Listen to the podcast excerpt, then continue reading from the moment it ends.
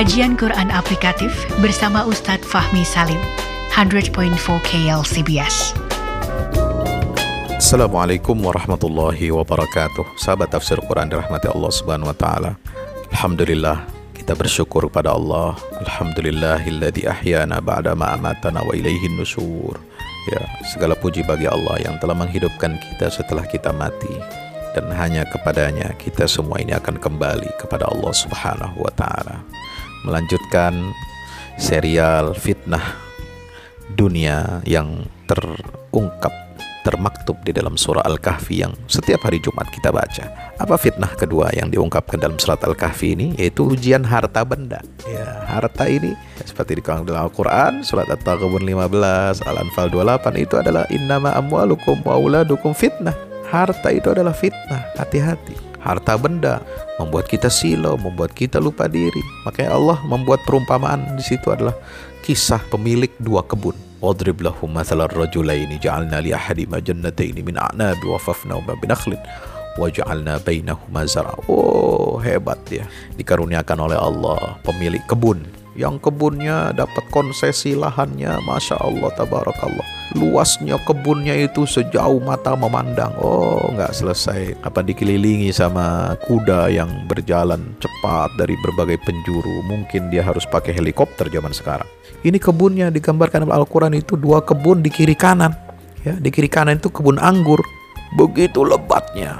Dan di sekeliling dari tiap-tiap kebun anggur itu itu dikelilingi dengan kebun kurma wa hafafnahuma binakhlin dan waja'alna bainahuma zar'a. Di antara kedua kebun itu kami tumbuhkan apa saja tumbuhan yang bisa hidup dan itu produktif.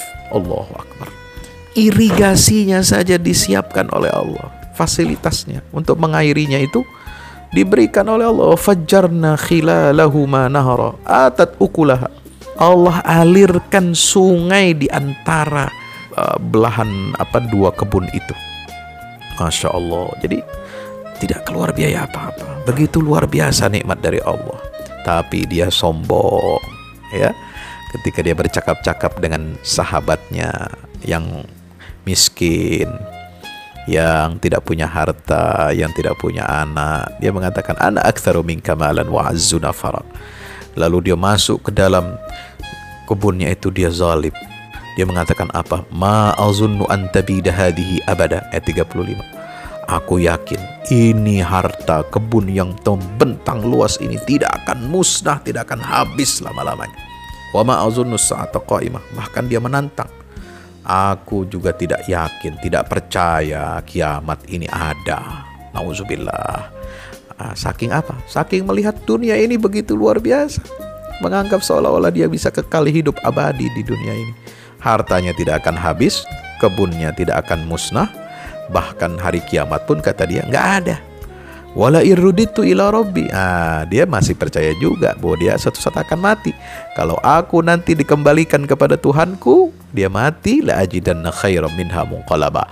Aku akan dapati yang lebih baik daripada itu di dalam tempat kembaliku nanti. Oh, pede sekali dia. Ya, padahal dia nggak percaya akhirat, tapi dia percaya bahwasanya aku bisa dapat yang lebih baik daripada ini, harta ini. Subhanallah. Ya, maka itulah diingatkan oleh sahabatnya.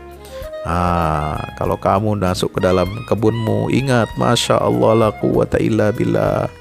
Lalu dia diingatkan dengan apa? Allah bisa saja mencabut semua nikmat itu dengan apa? Mengirimkan petir yang menghanguskan, menyambar ya membakar semua kebun itu sampai licin tanahnya. Nggak bisa ditumbuhi lagi.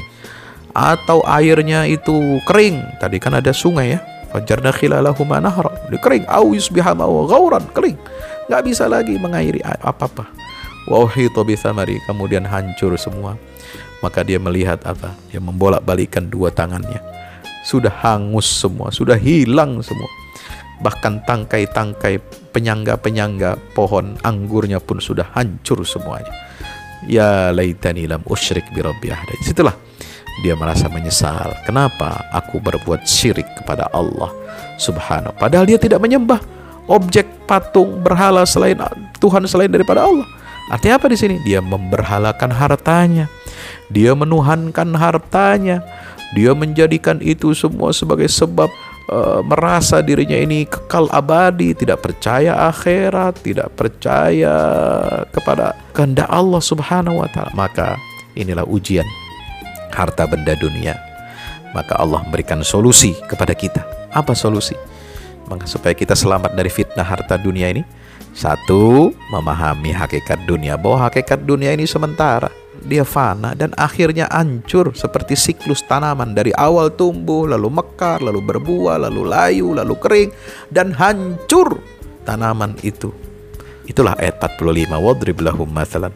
Hayatid dunya kama in anzalnahu minas sama faqtalata bihi nabatul ardi fa asbaha hashiman tadruhu riyah wa kana Allahu ala kulli syai'in muqtadira apa solusi yang kedua? Allah hadirkan untuk kita selamat dari fitnah harta dunia ini yaitu sibukkan diri kita dengan akhirat. Al-mal wal banun zinatul hayatid dunya wal baqiyatus salihat khairun inda rabbika thawaban wa khairun amala. Saya sibukkan diri kita dengan apa? Menanam kebaikan. Ya, harta anak itu perhiasan sementara, tapi yang kekal bagi kita adalah tabungan kita, amal soleh kita. Al-baqiyatus salihat itulah pahalanya lebih baik dan lebih memberikan pengharapan untuk kita nanti di yaumil kiamah. Maka itu amal untuk akhirat itu adalah modal yang dibawa mati. Selain sibukkan diri dengan amal akhirat ya, dengan baqiyatus sholihat, kita juga harus apa? muhasabah diri terus menerus. Ya introspeksi sebelum nanti kita akan dihitung semua amal kita oleh Allah taala.